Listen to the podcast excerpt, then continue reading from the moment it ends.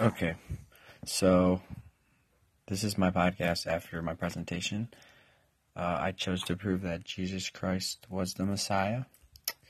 Um, so I guess the first thing I want to talk about is how I came to the realization of the truth. So I've always had a love for apologetics because I've I grew up in a Christian home. Um, I was always told ever since I could remember you know, what was the truth? The Bible is the truth, to believe in what the Bible says. But even ever since I was a really little kid, I always, you know, questioned it. Because, you know, living in the world we live in, there's no miracles. All that we see is, you know, what we can do. Miracles are talked about, but we never really see them. So I always wonder how am I supposed to believe, you know, these huge claims that we read in a book written over 2,000 years ago? Just did not make a lot of sense to me. So, um, as I grew and grew, and I got to middle school and I got to high school, um, I guess I kind of distanced myself from God. You know, I went to public school, and uh, it wasn't a very big part of my life. And as I got to 10th and 11th grade, that's when um, I almost, actually, some at some point started claiming that, uh, you know, I wasn't a Christian because it was more cool to believe in, you know, the fact of there is no God and to associate people who didn't believe either. That's kind of what everyone was doing, so that's kind of where I put myself. But um, I always had the feeling that I was missing something, and it's because I was. And so um, I guess I can be thankful for the fact every day that no matter whatever my decision was or what I did, God never ever gave up on me, and His love for me it was always just overwhelming. And no matter what, even if he showed himself to me every day, um, it's an unde- it's an undeniable love. You cannot uh, claim that he doesn't love you, because I mean, there's so many countless times in the past year, 2017, where I'd, I'd mess up and I'd just see God um, bringing me back to Him, and there's no explainable reason to say other than this is God, this is Him pulling me back. I can't get away with anything, no matter what it was I was trying you know, to run away from him, run in the opposite direction, run down the wrong path. It just doesn't work. And uh, I got to the point where I, I, was just, you know, one night I was just on my knees and I was just like, like I give up, God. Like my whole life I haven't trusted in you. I haven't, um, haven't given myself to you.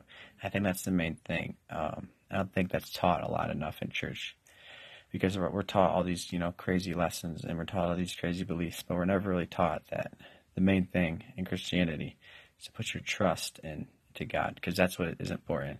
We need to trust Him because believing and trusting are two different things. I believed in God for a very long period of time, but I never trusted Him with every situation that I was in. I never went to Him and I was like, God, I know you can do this because you're bigger than me, you're powerful than me, you're more stronger than me, and you're you're the all you're everything. You know, you're above everything.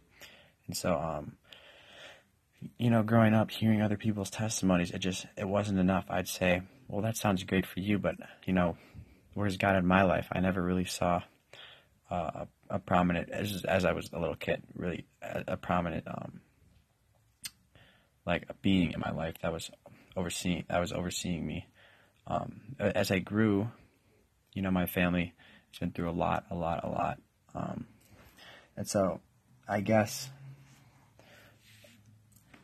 it, it, you can look at it two ways, as though um, God put you through a lot of things to make you stronger and to bring you closer to Him, or as some people would like to make the claim, God put you through things because you know there is no God, He doesn't love you. But um, doing all the research uh, for for my project, you know, understanding what love is, and uh, God's love is.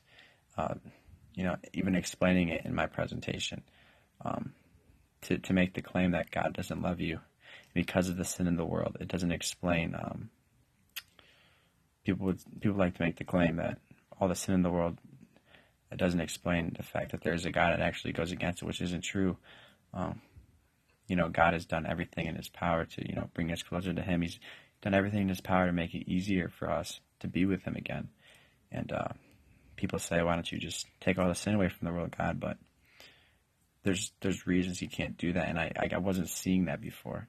I was just seeing the selfishness, and you know, every day, um, every day would go by, and it, it, it'd be me wanting something from God, and I wouldn't be asking, you know, God, what can I do for you? How can I serve you? That, those are the questions that I should be asking. It was more about me. It's all about me all the time, and uh, I was living for me um, for for a long period of time, and um, it wasn't until actually last year in October I went to a Bible camp my old church in Michigan, and uh, before um, I went, I was probably it was like the worst time of my life. That's the part of my life is the worst time of my life. I was going through a ton of stuff, just just not good stuff at all, and um, I've never been convicted more, and you know, brought brought to such a level of humility in my life, and uh, the presence of God. I've just never felt more strong, and even back then, you know, I didn't have the knowledge I have now of um, the facts that God's real, the um, the evidence, but it's just he he presented himself in such a way that weekend when I was at camp that if you were to deny that it was that it wasn't God, then you would be there'd definitely be something wrong with you because you you know there really is truth in saying um, I don't have enough faith to be an atheist. I think that um, if you ask for God and you search for God, and even if um, you know you're struggling, you say, God, show me. I, do believe He will show Himself to you uh, because He wants to. He wants to be in your life, and uh, He really, you know, in October He really showed Himself to me, and uh, that that changed my life. That turned everything around for me, you know, and um, and uh, I still had questions I couldn't answer, but that's okay because um, and that um, all I had to do was do the research. I had all the resources. My mom um, she goes to Liberty. She has tons and tons of books on apologetics. So um, even the questions that it seemed like no one else could answer, you know, I'd ask God. I'd be like, "Hey, I, I need an answer to this. Can you help me with this, God? I'm asking for wisdom." And uh, He would point me in the direction of uh, the answers. And that's one thing I always pray for. I always pray for um, wisdom. I pray for peace and grace because I, I feel like those are huge things, especially when you know you're witnessing to people and we don't think about witnessing to people a lot, but that's what we're called here to do. And so I think being equipped with not only the uh, the knowledge of the Bible now, but also being equipped with um, you know the knowledge and the facts outside the Bible, the, the apologetic side of um, Christianity. That's the main thing, because uh, when people, a lot of unsaved people, when they want to hear uh, the word of God, they also want to you know they say, okay, this is cool. You you're presenting me this book, but you know, I want I want evidence. I want facts that are outside the Bible. I want proof, and that's what people want. They want something they can hold. They want something that they can believe. And uh, so, you know, that's that's really when back in October, November, December, my love for apologetics grew because I I'd always always been skeptical of everything.